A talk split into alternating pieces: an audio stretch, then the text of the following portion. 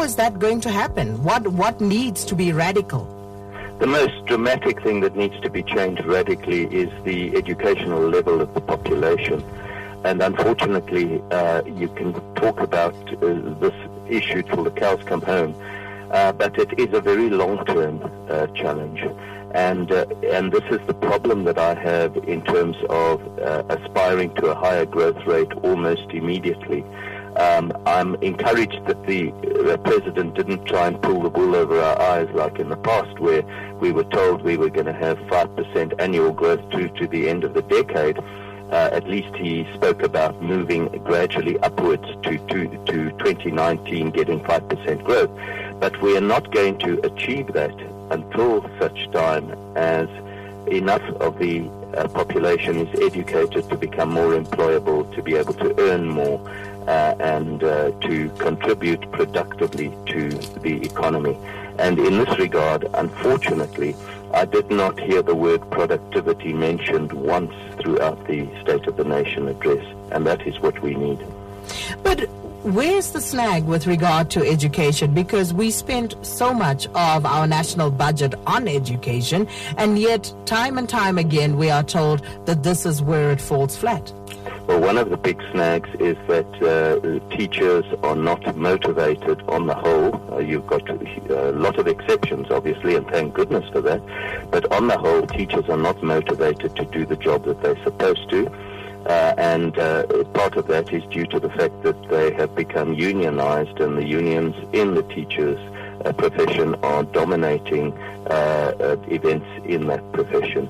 The other big challenge, and uh, to some extent the president did address this, is that we need to try and shift our mindset away from people just studying in order to, the easy subjects and trying to go through university doing uh, subjects that are not that technically oriented towards uh, trying to find um, education skills and uh, work in uh, areas that require artisanal skills, skills that need your uh, manual labor, which is not as chic as you know, going to university and getting a nice arts or politics degree. Mm. And, and, and he did speak about, you know, opening of those colleges again.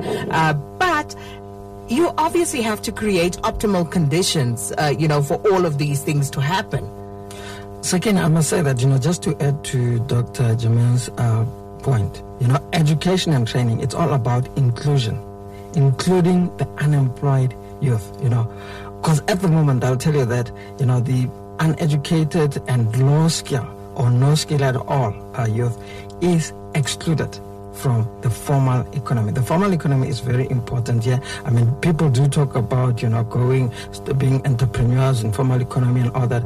But in that space, you know, you don't have steady incomes and those incomes are very low. So what we need in South Africa number one is boosting incomes. And the way to boost personal incomes like uh, the doctor says you know it's about education it's about skills. And we get we need to get the educational system working properly optimally as, as you say. You know, we need to get things running. We need, you know, I'm not going to talk about textbooks being delivered and all that, because that, that is being addressed. But we need to get the system working to produce people who are employable.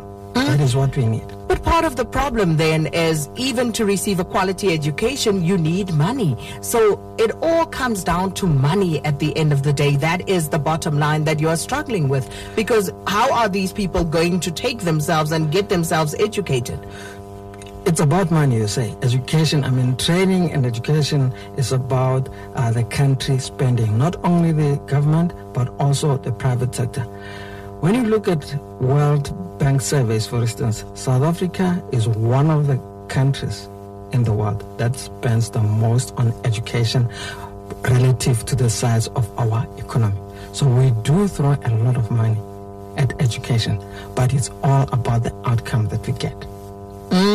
And, and and that's very worrying. Uh, Dr. Jammine, uh, listening yesterday to uh, DAMP Phumzile Van Damme in her maiden, um, you know, address to the National Assembly, she was talking about uh, the uh, National Student Financial Aid Program and essentially saying that it needs to be, um, uh, you know, funded more, such that all students who actually go out seeking financial aid should have access to it at tertiary level. Uh, do you think that that is something that our economy can afford? Uh, well, I think uh, we need to go in that direction. But there is a danger, as with social grants, that if you make things just too easy for people to, uh, uh, you know, to fund them, uh, they may not necessarily have the correct motivation to try and work and uh, build themselves upwards. Uh, overseas, the way it's done is by giving student loans so that when they finally get employed, they pay back the amount that they, uh, was funded to them as students.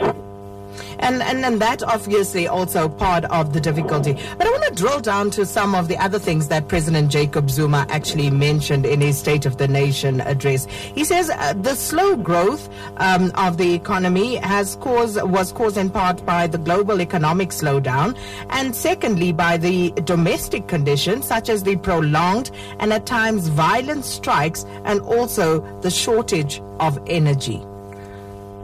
That's Isaac?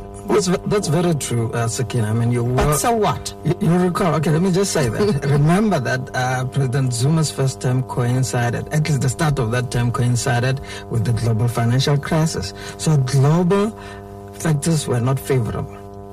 But then, you know, we mm. had 2012, you know, the strike at Impala, we had Marikana. Uh, last year we had the NUMSA strike at the auto plants, and this year is the AMCU strike. We need to stabilize our economy. That's number one. Before we raise our growth rate to that 5%, you know, that magical number now, 5%. We need stability in the very first place. And but labor perhaps, stability is going to be very key. But perhaps we need to take a step back and ask ourselves, why are we seeing this labor instability? Well, socio-economic problems in South Africa. I mean, we do hear a lot about uh, the wage gap. We do hear a lot about, you know, um, income or pay being very low, but it, I, I take that it's all relative. And the big question is, how should we move towards solving this? How should we move towards closing the wage gap? The president did mention an idea of a minimum wage, but that all has to go with productivity because what you get paid has to be relative to what you produce. We do have problems, you know, uh, historical problems in South Africa in the sense that, you know, because of the old style of town planning and all that, people live far from work and all that and spending and all that and that's a cost to travel to, to work. So we need to take those things into account but it will take many things. Transport issue